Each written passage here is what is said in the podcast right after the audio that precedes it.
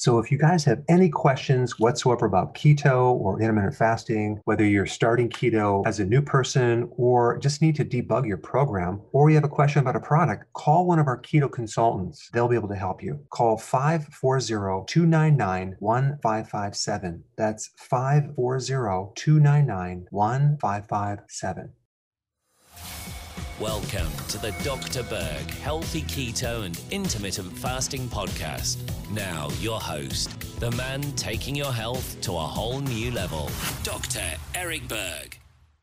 Hey guys, today we're going to talk about the dangers of crossing your legs too much, okay? So if we look from the back, here's your pelvis right here. And then you have this little middle connection bone called the sacrum, and you have the lumbar vertebra there's a there's two muscles that connect from the top rib, the 12th rib, to the top of the it's called the ilium, which is your hip bone right here.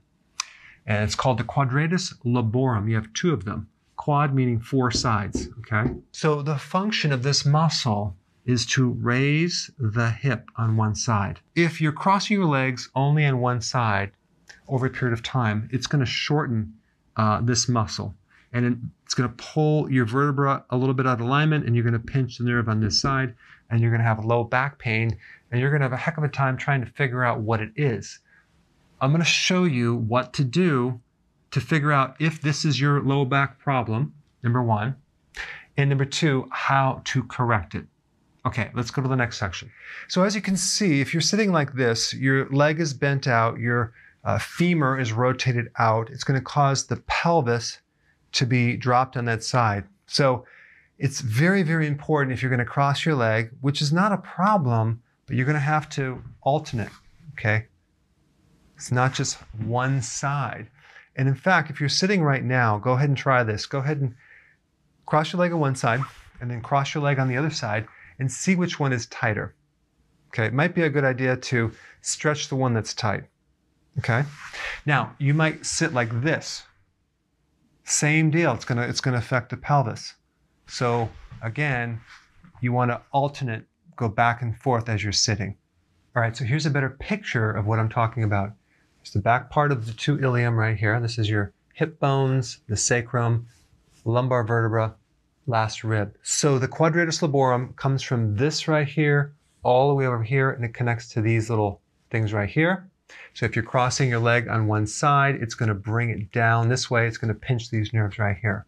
So now let's show you how to test for it and how to correct it. So what you're going to do is you're going to basically take a book and you're going to drop down, keep your knee locked. You're going to drop down one foot as far down as you can. So your pelvis is dropped down on the right side, okay? So you come up and you just come down right here and you're going to feel the lower back. Is there pain? Is there any tension there? Okay. Now we're going to compare that with the other side right here. Okay. So we take the other leg and drop it down, keeping your knees locked. Just bring your pelvis down. Okay. Now you're comparing this side with the other side. Which side hurts? Which side is tighter? Let's pretend that the right side is painful or tight when I drop down. Now let's go into the correction. What you're going to do is you're going to do the opposite side. Okay, you're going to take the other side, the good side, and you're going to bring it down and up as high as you can and down. You're going to do that 10 times. Okay? So, in other words, the stretch is on the opposite side, the good side, not on the bad side. You're not going to think about it. Do you want to put yourself in pain? No. You stretch the other side. What happens? That will balance it out. After you do that 10 times, then reassess and do the bad side, and you're going to find that pain is gone. Okay? That's how you correct an imbalance with the quadratus lumborum. You're actually strengthening the quadratus lumborum, that muscle back there. It wouldn't even hurt to be able to do this on a regular basis and do both sides once your pain is gone and strengthen that muscle. Okay, because it's going to help your back, especially if you do a lot of sitting. All right, guys, go ahead and try this and put your comments down below.